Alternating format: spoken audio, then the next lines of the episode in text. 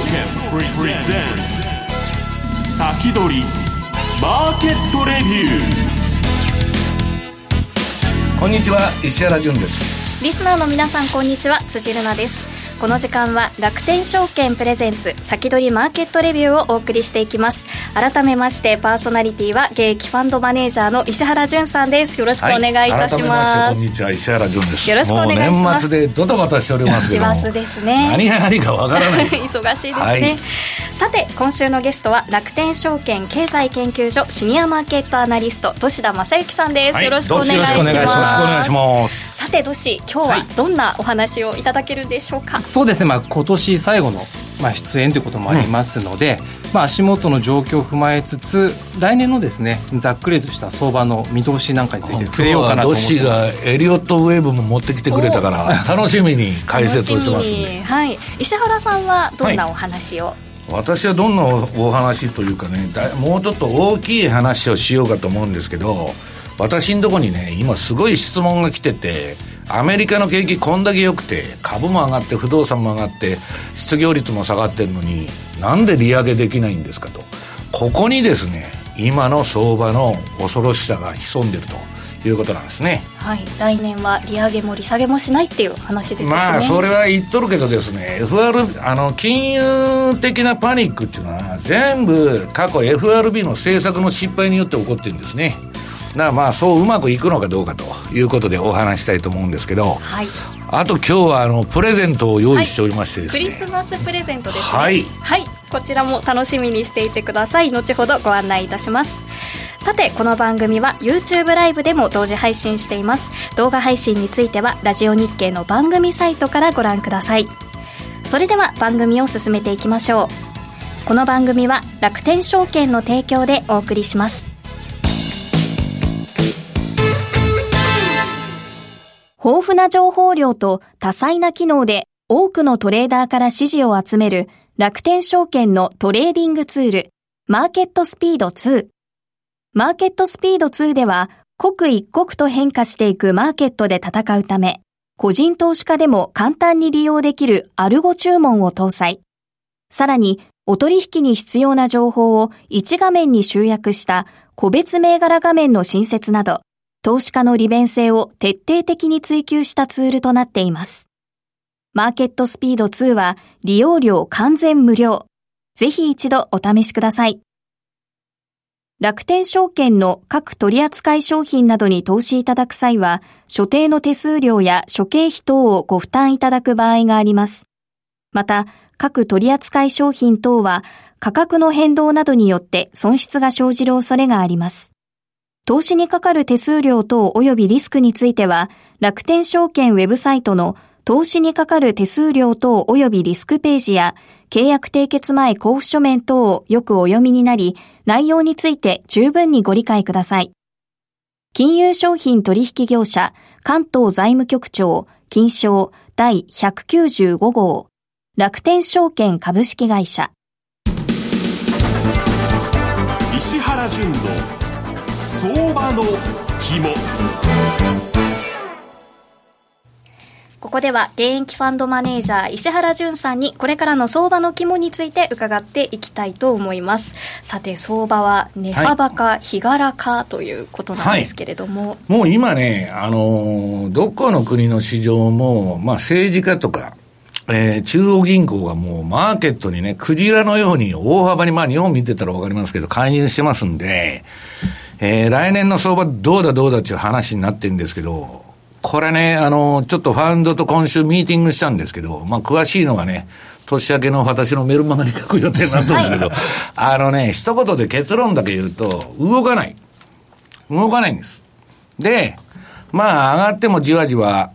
下がったらどうなるか知りませんけど、えー、そういう相場が続くんじゃないかと。でね、相場というのは上がったもんは下がるし、下がったもんは上がるんです。そういう循環で動いてんだけど、今のその相場というのはね、えー、それこそ政治家が支持率上げたいとか、選挙当選したいとか、あるいは中央銀行もですね、もう何のために金融調整やってるのかわからなくなってる。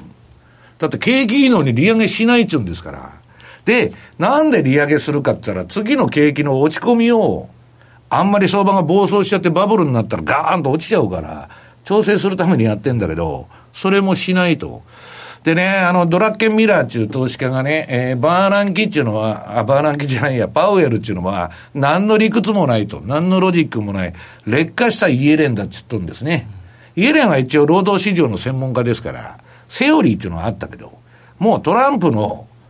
言われるままにやっとるだけだと。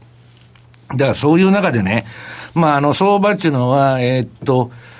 上げ相場、下げ相場あるんですけど、その下げ相場っていうのは、普通ね、値幅か、えー、日柄、時間か、値幅のどっちかで調整する。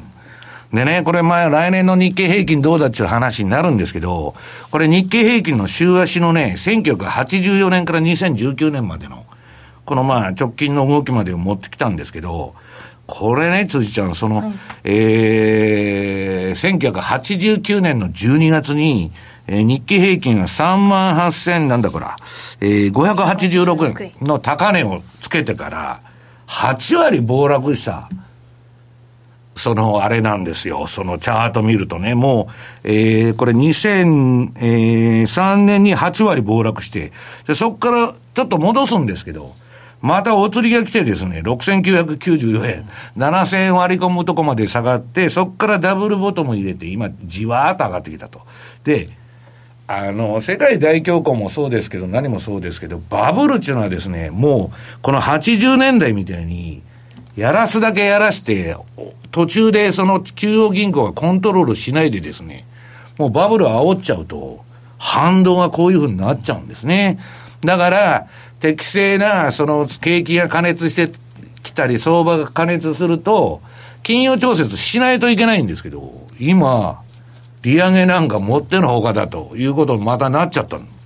で、トランプ選挙あるからね、利上げなんかできないと。で、これはね、えー、っと、日経平均の悲劇というのはね、私もね、日本人としてじくじたるものがあるわけです。まあ、海外の運用者からほとんど馬鹿にされてる。日本は何をやってんだと。で、これはね、92年に、本当はこの、まあバブル行き過ぎて大暴落した後、ほっといたらよかったんですけど、当時の宮沢さんが、あの、年金福祉事業団、今のあの、GPIF を使って、PKO を入れるわけです。そ、下がるもんを全部下止めちゃうんで、上がる時も上がらないと。これが失われた10年とか20年とか、あるいは30年と言われてる、日柄調整になっちゃった。値幅で調整しないで。だからこれ何もしなかったらもっと暴落したかもわからないけど、その後もっとスムーズに上がってるはずなんだけど、これずっと日柄調整になっちゃってる。で、宮沢さんが PK を入れてから、延々今でもやってますから、で、えー、っと、この象徴的なのはもう、世界に類を見ない中央銀行が株を買うという行為に2010年の12月から出たわけです。で、これはね、中央銀行が株買うわけですから、それは相場上がると。で、ここまでアベノミクスと称して上がってきたんだけど、まあ下げ幅のようやく半値戻しに到達したと。だから、私はね、その、市場というのは変な手を入れると、これ社会主義的になっちゃって、こういう相場になっちゃうんだと。で、今年動かない動かないと、まあ去年10円しかドル円が動かなかったと。ね。何にも動いてないじゃないかと。今年は8円と年、はい、もう涙目でございますよ。で、ドル円が動かなかったらクロス円も動かんじゃないですか、基本的に。で、これはね、4年にわたる三角持ち、これも日柄調整入れてるわけです。で、今、105円割りそうになると、それは GPIF だ、なんだかんだ、クジラの買いだとか言って、下求めちゃうから、上も行かないと。で、官僚的発想で言うと、動かないのが一番いいんですね、相場っていうのは。だから、あの、官僚はそれでいいんだけど、市場参加者は困っちゃってると。だから、その、えー、中央銀行とかね、その政治家が、その、相場に介入していくと、こういう相場になるんです。と、えー、そうは言いながらですよ、ドル円っていうのは、うん、次のページ、アメリカの都合でずっとご都合主義で動いてるわけですから、これ、為替の歴史は政治の歴史。で、トランプは本当はドル安にしたいんだけど、アメリカ金利持ってるもんで、今、どうしても金が入ってきちゃう。他の国マイナスか、あ、ゼロかマイナスですから、もうみんなアメリカに、で、思ったようにドル安になってないんですけど、私は彼がね、もし来年選挙で当選して2期目に入ったら、まあまたプラザ合意みたいなことをやるんじゃないかと。まあアメリカの今の膨大な借金をですね、えー、チャラにするには、ドルの価値を半分にして、借金を半分にするぐらいのことをやらないと、増税で返すとかね、あのアメリカ人がやるわけがないということなんですね。で、私はね、じゃあ、今国家が介入してる、えー、中央銀行が介入してるから永遠に動かない相場が続くかというと、今、いい例がね、年末にどし動いたのは何にも動いてない、この相場は。トルコリラだけ急落した。これ日経新聞の、あの、あれによるとですね、まあアメリカが今トルコいじめしてるんですよね、バンバンバンバン。で、これの裏にあるのは、トランプの NATO 潰し。もう、NATO 解体ですよ。トランプは、表向きは違うことを言いながら、これ、NATO を潰しに行っとるんです。で、まあ、その、なんだっけ、もう、一世紀前のことを持ち出してね、オスマン帝国時代の。これはね、えー、ジェノサイドだと。まあ、難癖つけてトルコを追い込んでると。で、そういう中ね、トルコリラが急落した原因は、まあそんなことじゃなくて、こあのー、トルコの銀行はですね、国営銀行が、とえー、トルコリラの買い支えをやってたんだけど、それをやめたと。意図的に今外してるんです、介入を。そしたらドーンと落ちちゃったと。で、これ次はトルコリラ円の冷やしなんですけど、こう売りトレンドになってて、まあ私が気をつけないといけないと思ってるのは、年明けまた板の薄い中ですね、こういう日本人しか買ってない。まああの、業者にとってはスワップも抜けるし、あのビットオファーも抜けるんで、まあどこもキャンペーンやっとるわけですよ、トルコリラ買い替えと。そういう中でまあ狙われる可能性があると。で、次に週足見たら、えー、これも直近売りトレンドが出そうになってる。だから、日足と週足でね、売りトレンドが一緒に出てるということは、ちょっと、ひょっとしたら、ドスンと落ちる可能性があると。で、私はね、寝頃感でね、どっしーもテクニカルアナリストなんでよくわかると思いますけど、寝頃感なんて持ったら、相場でむちゃくちゃやられるってことです。で、そのいい例がね、このトルコリラ円の50円からずっと下げてもこれもっと言ったら、通貨の切り下げとか入れると1000円から下がってる。1000円からただの、今、えっ、ー、と、いくらだったっけ ?18 円まで下がってるんですよ。値頃感でやってたらいくら金があっても足りないと。で、直近でもね、直近というか2012年ぐらいからでも50円からの急落相場なんです。と、これ何品入れてると、もう万歳になっちゃうと。だから相場はね、値頃感でなくて、えー、次のページの資料の8ページに書いてますけど、まあトルコリラのね、50円からの下げの教訓っていうのはね、いくらスワップ金利が入ってくるから、これ切りにくいんですよ、高金利通貨っていうのは。ただ、それで損切りしないと、だらだらだらだら、こうやって持ってかれちゃうというね、まあ相場はやっぱトレンドに従わなきゃダメだということなんですね。トルコリラって1月に前トルコショック起こったりしてましたもんね、うん、いや起こってるんだけど国が介入して下げないようにしてたから今度金利取れるぞっていうことでみんなそれを押すわけだけど、そもそもね、今まあ12%ぐらいに金利下がってんだけど、こう、その前は24、5%あったわけですよ。そんな金利払って国の運営がやっていけるのかと、このゼロとかマイナス金利自体に。そういうことも考えないといけないと。でね、来年の相場どう、どうなるんだということで、今日はね、皆さん、この、えー、楽天証券先取りマーケットの、まあ、リスナーにいち早く、えー、アメリカの著名投資家、ラリー・ウィリアムズさんがですね、来年のドル相場を占ってるわけです。で、これはね、えー、資料の10ページ。これが22、2020年のドルインデックスの、えー、予測ですね、フォーキャスト。こういう風に動くんじゃないかと。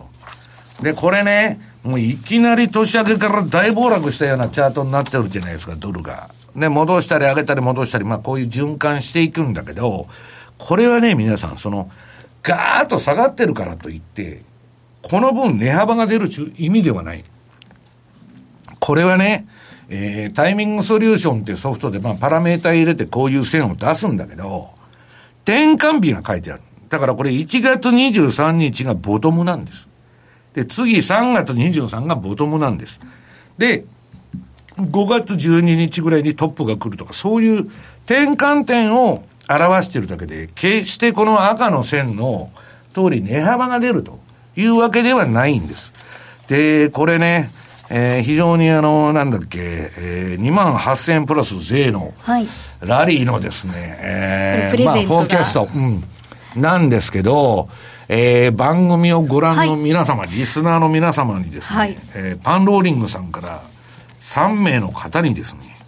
ラリー・ウィリアムズのフォーキャスト2020、はい、3名様にプレゼントプレゼントということで、はい、今番組ホームページを確認しましたらプレゼント応募フォームできておりますのでで、うん、こちらから、うんあのそこから申し込んでもらうと、ラジオ日経さんから、まあ、3名の方にですね、抽選で、はい、え発送されるという切りは1月7日火曜日ということで、ぜひ皆さん番組ホームページから、えー、ご覧いただいてご応募いただきたいと思います。はい、これ、アノマリーカレンダーとどういうところが違うんですか？あれはね、ラリーはこの前カレンダー出したんですけど、それはね、225とか SP500、まあ株の方の傾向を出していると。で、ラリーの週間マーケット分析っていうのはね、もうこと細かく今週これが売りだとか買いだとか、まあ、値段のポイントまで書いて、まあ、極めて実践的なあれと。で、この、フォーキャストの場合は年間こういうふうに動くんじゃないかっていうのをラリーが出してるのを、えー、全部、まあ、あらゆる市場、アメリカの個別銘柄も含めてですね、まあ、いろんな市場を網羅して出してると。で、直近でもね、あのー、ゴールドのクリスマストレードとか、そういうバイアスを利用してね、まあこれ当たったんですけど、ちょっと金がバーンと跳ねましてですね、えー、まあそういうタイミングを、えー、捉えるですね、えー、まあ、フォーキャストを提供してると。これはまあ、非常にこういうの出してる人は、日本ではま、まるでいないと。なんでこんな線になるんだと。どうやって出すんだと。いうのは企業秘密なんでね。はいあれなんですけど、私、あの、そこを当てることはできるんです。あの、ある指標を、あの、その指標の半分後ろにずらすとそこが当たるっていうのはね、移動平均のセンタリング地方でできるんですけど、この先を見通すのはね、どし、すごく難しい。まあ、そういうことでですね、興味のある方は、申し込んでください。はい。ということで、はい、石原淳さん、今日もここまでありがとうございました。はい、ありがとうございました。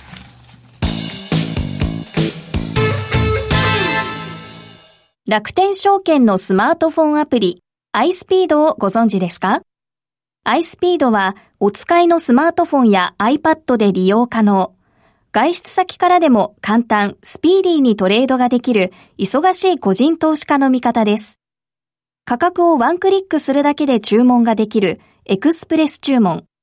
重要ニュースや銘柄が売買したい株価になったことを知らせる株アラート機能など実際に使える機能が充実しています。詳しくは iSpeed で検索。楽天証券の各取扱商品などに投資いただく際は、所定の手数料や諸経費等をご負担いただく場合があります。また、各取扱商品等は価格の変動などによって損失が生じる恐れがあります。投資にかかる手数料等及びリスクについては、楽天証券ウェブサイトの投資にかかる手数料等及びリスクページや、契約締結前交付書面等をよくお読みになり、内容について十分にご理解ください。金融商品取引業者、関東財務局長、金賞第195号、楽天証券株式会社。ウィークリーマーケットレビュー。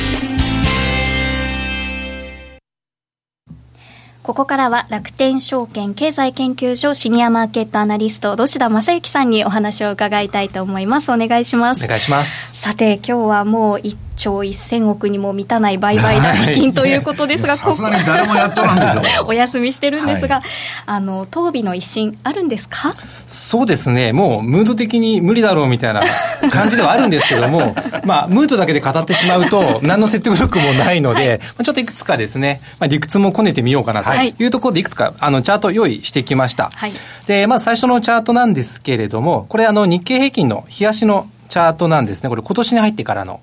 チャートなんですが、あの、オレンジの矢印と、あの、丸く、輪っかでくくった部分と青い矢印、まあ、この3つの、まあ、あの、図でちょっと示してるんですけども、まあ、今年に入ってからですね、株価が大きく上げた後、うん、まあ、もみ合いの天井圏を形成して株価をが調整していくっていう局面が非常に多いんですね。まあ、この図の通りなんですけども、大体ですね、その、まあ、先ほど石原さんからも日柄調整の話があったんですけども、うん、いわゆるこう日柄調整で、まあ、天井圏を形作るといった理屈なんですけども、大体ですね、今年に入ってからの動き見ていくと、うん、まあ、十数日間、もみ合いを続けてから下げてるというところですね。で、ここ直近で大きく株価上げたのが、ちょうど先々週の金曜日ですよね、13日、はい、はいはい、金曜日。まあ、いわゆるこう、米中の第一段階の合意成立という、はい。で、そこに大きなローソク足の陽線をつけるんですけども、うん、はい。その大陽線の範囲内で特に最近動いているというところですね。で、まあ、日柄的には1週間ちょっとというところなので、まあ、2、3週間日柄調整をするとなってくると、年を越してしまうわけですよね。となってくると、日柄調整終わった後に下げるかもしれないっていう意識が働くとですね、やっぱりこう、積極的に買いを入れるというよりは、まあ、株価水準保ってますので、まあ、どちらかというと、うさけの中、売りが出やすいと。いうところで、まあ、ローソク足なんかもずっとこう、陰線がついているのもそういった背景なのかなというところですよね。なので、ちょっと年末にかけて、まあ、よほどのこう、材料が飛び込んでこない限りは、ちょっとその、上値をトライするっていう動きは出にくいのかなと。これ見てると、でもアメリカの PKO 通りの動きだよね、はい、去年のクリスマスから PKO を入れてあげたと。はい、で、9月からあの、レポ金利市場の金利急騰でジャブジャブにしてあげたと。まあ、見事に中央銀行バブル相場という感じがしますけどね。そうですね。はい。でですね、じゃあトレンドの流れで捉えたらどうなのかというのが次のチャートになるんですけれども、まあ足元のまあ株価の位置というのはどういったところに位置づけられているかというと、8月の下旬ですね、うん、まあ、26日にまあ底を打ったと判断しまして、まあ、9月の戻り高値、10月の押し、11月8日のまた戻り高値更新みたいな形で辿っていくとですね、ちょうどこれエリオット波動にと重ね合わせてみますと、まあ、ちょうど足元の状況というのが、まあ、5番目の波というところですね。うん、最終波動ですね。そうですね。A 波が待ってると。はい。いうところなので、今の状況がこのままあの株価が下落していくと。いう捉え方もできますし、もしくは再び株価が上げて、第5波がまだ続いていると。エクステンションですね。はい、延長すると5波、いくらでも延長しますんで。そうですね。まあ、ちょうどそこの見極めの時期なんですけども、まあ、じゃあこれどっちなのっていう、この見極めのポイントとしましては、いわゆるこのトレンドが始まった8月のまあ安値と、一旦押し目を作った10月の4日、ここをですね、紫の線で、まあ、トレンドラインこう引いてですね、要はここを下回らない限りですね、いわゆるこの上昇第5波は継続しているだろうというふうに判断していいと。となってくると、まあ、ちょっと今こう、積極的に上値伸ばせないという話はしたんですけども、かといって弱気に傾いているわけでもないというところなので、まあ、注意していくのは、ここのトレンドラインを下抜けたとき、うん、っていうところになってくるわけですね。まあ、怖いですよね、はい、それは。だからこれね、皆さん、い、3波は1波より長いんです。はい、原則だから3波があんこで、これは絶対乗らなきゃいけない波動。